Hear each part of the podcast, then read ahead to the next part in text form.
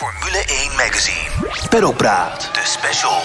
Hallo en fijn dat je luistert naar een nieuwe Peddelpraat special van Formule 1 Magazine. Met de Indy 500 voor de boeg draait deze aflevering volledig om die Amerikaanse autosportklassieker en alles eromheen wat deze race zo bijzonder maakt. We hebben ook een speciale gast aan tafel, spreekwoordelijk dan, Alexander Rossi, de Amerikaanse ex-Formule 1-coureur die de Indy 500 de eerste keer dat hij meedeed, in 2016, gelijk won. We hebben het uiteraard over hoe dat was, hoe hij pas later door had wat het allemaal betekende, hoe moeilijk het is om de 500 te winnen en we richten de blik natuurlijk vooruit op de editie van dit jaar. Veel plezier. Formule 1. Peddelpraat. Well, Alex, thanks for joining us. How's everything going in uh, Indianapolis?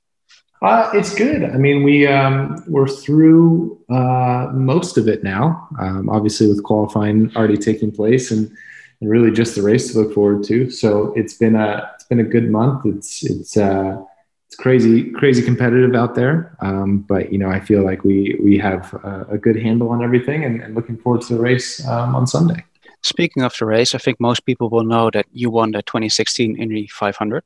I figured it might be nice if you can and if you will take us back to lap 199 of that edition. It's the last lap. You're low on fuel, but you're still in P1. What was going through your mind as you were going for those last two and a half miles?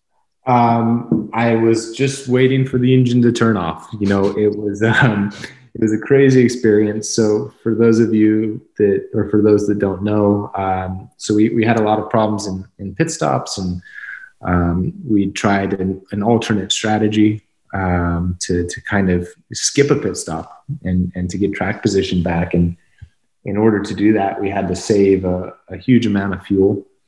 And it was always going to be very, very close to, to making it based on on you know how many laps we were trying to do and, and the fuel mileage of the engines and such and the the engineers knew that we were going to run out on lap 199 it was just a matter of where whether it was turn one or the back straight or turn four or whatever but they knew we weren't going to cross the finish line with fuel in the car and so i started 199 and, and they said okay you have a 26 second gap to second um, you know, clutch and coast, which basically was, you know, have the throttle at idle and, and pull the clutch in and, and, kind of just coast through the corners.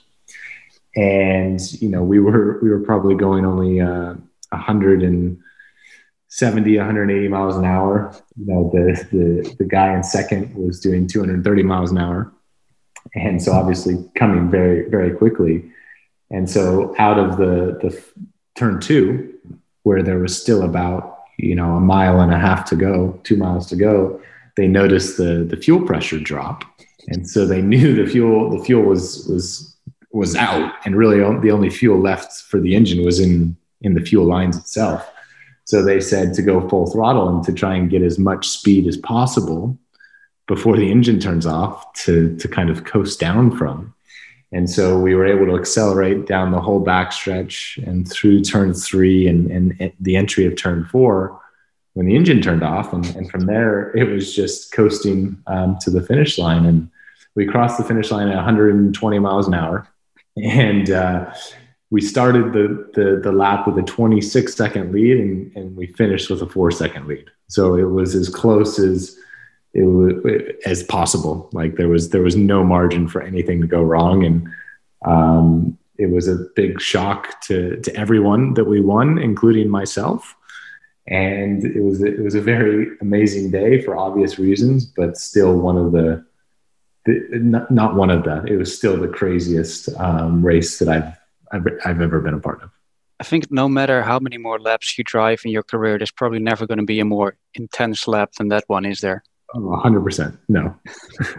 I'll admit I don't know the full 105 year history of the Indy 500, but I imagine there haven't been a lot where in a victory lap you're being pulled by a, a, a track vehicle. No, I mean, that was a, a pretty unique situation for sure. Um, you know, it was uh, the, the only cool part of it was like I could hear the fans. You know, I could hear I could hear 300,000 people um, because the engine was off. So that part was was pretty spectacular. But um, yeah, I mean, still to this day, you know, the, there was a lot that was kind of lost on me because it was it was the first 500 I had ever first of all raced in, but also the first one I had ever been to.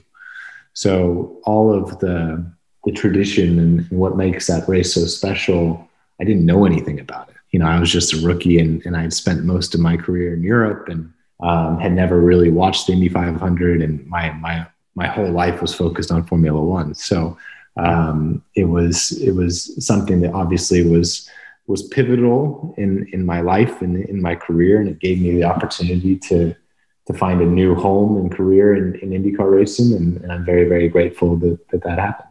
How long did it take for all of that to kind of dawn on you and sink in just how special it was that you hadn't just won any race, but you'd won the Indy 500? And it took a while. You know, I, I would say, you know, initially, like I, I didn't really, it was just like, okay, like this is, this is a lot. This is a lot of media. This is a lot of stuff I have to do. Mm-hmm. And then it's, it's, it's the one race in the world where you become the, how do I say it? Like the, the ambassador for the event for for the entire lead up to the next one. So what I mean by that is you do a lot of different things where they kind of celebrate your win and there's there's traditions. So there's the the unveiling of your face on the Borg Warner trophy, there's a presentation of your your winner's ring, there's the unveiling of of the next year's ticket with your winning picture on it. And there's all of these things that happen over 12 months that kind of remind you of what you accomplished. And each time one of those things happened, your appreciation and your understanding of how big of a deal it, it was kind of increases. So obviously, you know, if I had the opportunity to, to win again, it'll be a much different um, kind of uh, sensation, feeling, sensation and feeling that I get because you know, I know the significance of, of what had just occurred. I remember back then there were a lot of people who thought you were just, I mean, I'm not saying you're not a cool guy, but like, man, this Rossi is a cool guy. He just won the 500 and he's just kind of standing there like, yeah, day in the office. no, so, so a lot of people, like you said that nicely, a lot of people hated me for it because they were like, this guy doesn't care. And it's like, no, that's not the case. I had no idea what, what was going on. Like I was so confused about it because like there's so much that, that goes on with IndyCar um, kind of race wins that are different from you know what I had done before in GP2 or GP3 or or whatever. So not only was this you know an Indy 500 win, but this was like my first time on a podium in IndyCar. So I didn't know anything about what was coming in front of me, and so like I had all of these people that work for the series that I had never met or seen before like yelling and pointing at me to do things and look here and do that and and they were in their defense like they had never dealt with a rookie winning this race either. So they were expecting me to know about all of the things, whether it was the milk or the wreath or the celebrities that are there to, to kind of greet you and stuff. And I was just like, what the hell is going on? Like, what, what do you want from me? had, had you had any moments in, in the whole month of May leading up to that when you were like, yeah, this is, you know, a pretty special event? Oh, for sure. You know, I tell, I tell everyone that I have two favorite mo- memories from that day, and, and the first one was was obviously winning, but the second one, which is uh, honestly a very close second, was waking up race day morning. So you stay in, in a motorhome in the track because there's a huge amount of traffic to get in in the morning, and you come out of your your your motorhome door at 7 a.m. or whatever, and there's already hundreds of thousands of people there and there's music going and there's people celebrating and there's energy and atmosphere and i was like wow this is this is different. This is pretty pretty crazy. Because you know i at this point i had competed in in you know the 24 hours of le mans 24 hours daytona. I had raced in monaco. I'd, I'd done all of these things and, and going into the event i was like yeah you know this is this is another big race. You know that's that's cool. But no other race on earth is is like that. When you wake up and and and you realize that there's going to be 350,000 people in a in a venue to to watch you do what you're going to do. There's obviously a lot of tradition around the Indy 500. You could even call it folklore if you mm-hmm. wanted to. Is is there any part of that that is you know aside from the fans that is your your your favorite little tradition or little little quirk about the whole month, the whole event? Yeah, I I think my my favorite part, you know, so it's it's kind of aside from driving, obviously. But my hmm. favorite part is so this week, you know, we, we qualify last weekend and then we're not in the car again until Friday. So Monday through Thursday, you know, you, you kind of are doing things that are all about the city and the community. And, and this entire town of Indianapolis transforms during the month of May for the Indy 500.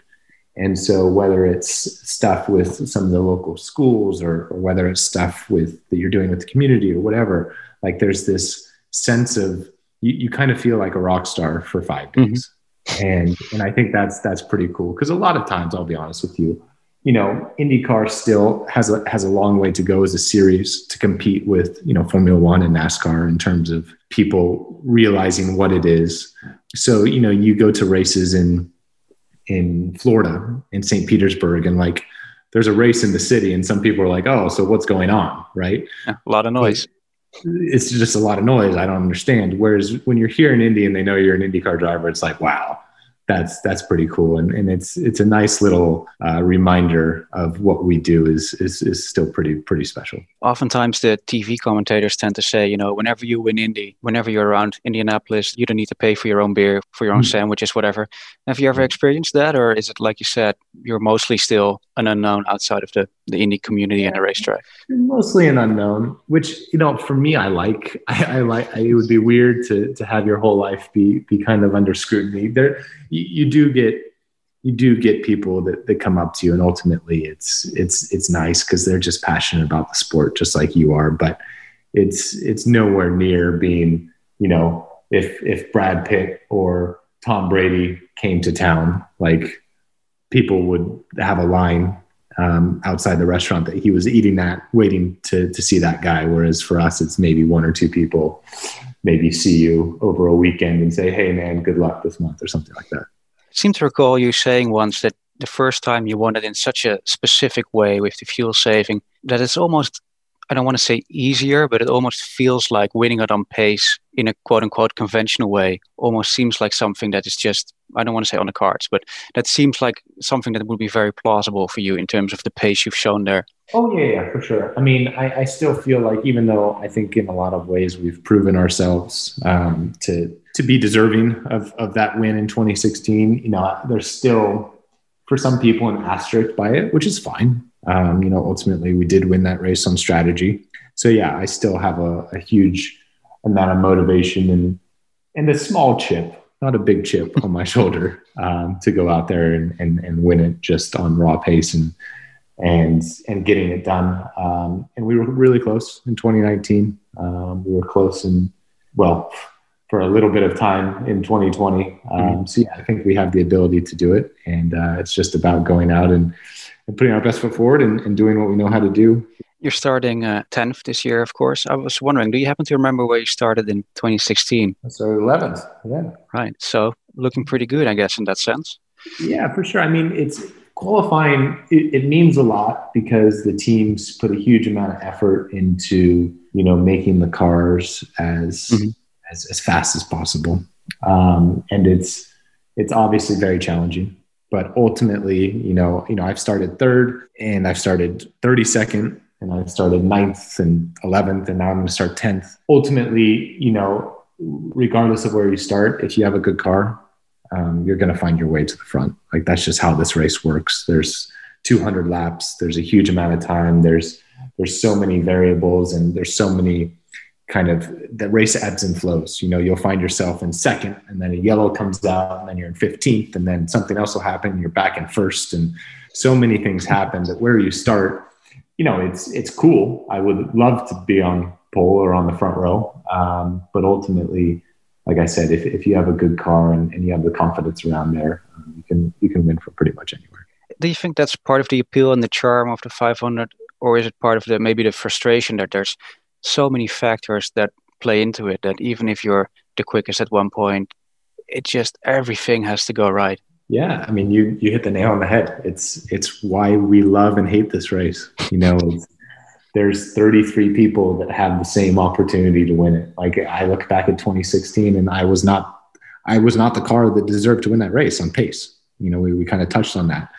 But then I look at 2017, I look at 2019, I look at 2020 and you know we had one of the top two or three cars to win that race and we didn't right? So there's this this track doesn't owe you anything. It doesn't matter who you are or what you've done or where you're starting or if you've led every practice this month unless you have you know the stars align and you have everything go your way and and you have luck on your side honestly um, you're, you're not going to win the race. So that's why when you do win it and you do accomplish it, it, it means so much. And when you finish second or third it, it hurts so much. Is it fair to say you've fallen in love with the indy 500 oh 100% it's uh, it's amazing man. I, I think about i think about every aspect of it um, in the entire year leading up to it. I'm already counting down the days to to have redemption and qualifying next year.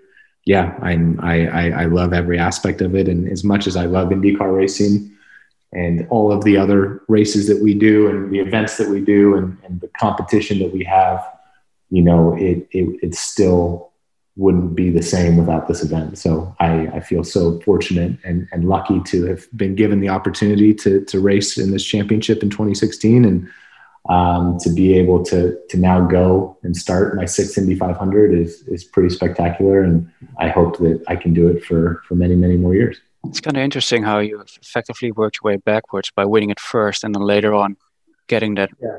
admiration for the track. Yeah, I mean, it, it, it is weird for sure, but um, it's you know, like like I said, you know, the track chooses the winner. Everything happens for a reason, and um, you know, I, I firmly believe I, I, wouldn't have a career in IndyCar necessarily without that win. So um, it, it kind of gave my career a new a new leaf, some some more life to it, and um, it, it, allowed me to have the relationship that I have now with Andretti Autosport and, and Honda and, and Napa and you know, it's, it's, it's, it's very cool how it all worked out. And I can tell you that if I'm able to win again, um, it's going to be a much different scenario when I cross the finish line than it was back in 2016. All right, that seems like a great note to end it on, Alex. Uh, thank you so much for your time. Yep, no worries. Thank you, man. That was that was great. Awesome, and best of luck uh, next Sunday. Formule 1 Magazine. Praat, de special.